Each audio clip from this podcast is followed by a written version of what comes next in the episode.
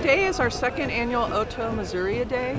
Our aim is to reconnect with the people, the Otoe-Missouria people who were displaced, uh, to make way for our city and our university. They're the uh, native nation that ceded the land that became our university and our city, and we thought it was really important to reconnect with them um, and not to just say, oh, we acknowledge that this is Otoe-Missouria land, but, but to make a meaningful relationship with them. I think this is an important thing to do to reconnect our community to its history. I think there's a lot of educational value in that.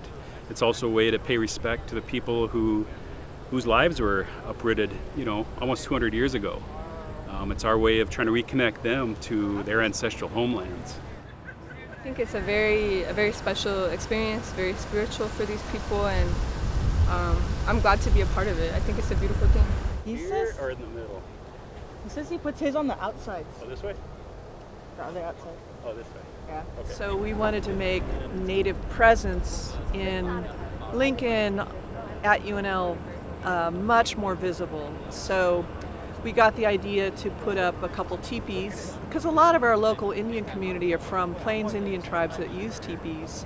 Um, so we thought this would be a great way to both raise awareness of those around us, but also to welcome the Otoes. You can tell by looking at the lodge what uh, what tribe kind of they come from. So if you look at the tops of them, they have they almost look like a bonnet, you know, or a um, headdress, in the way that the poles come out.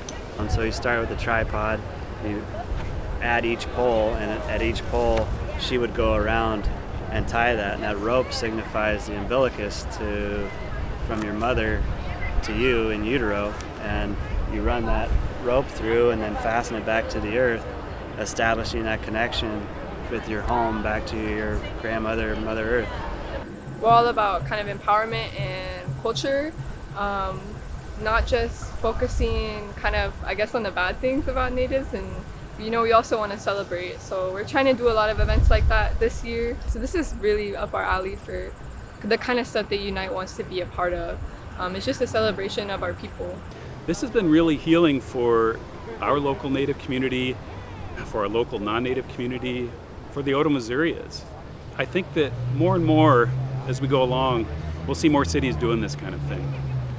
There's really kind of a quiet movement taking place in America where cities like Lincoln are welcoming back the displaced peoples that once lived there. And if we can help heal that wound by bringing these people home and, and reconnecting them to these lands, I think that's a very, very uh, positive thing.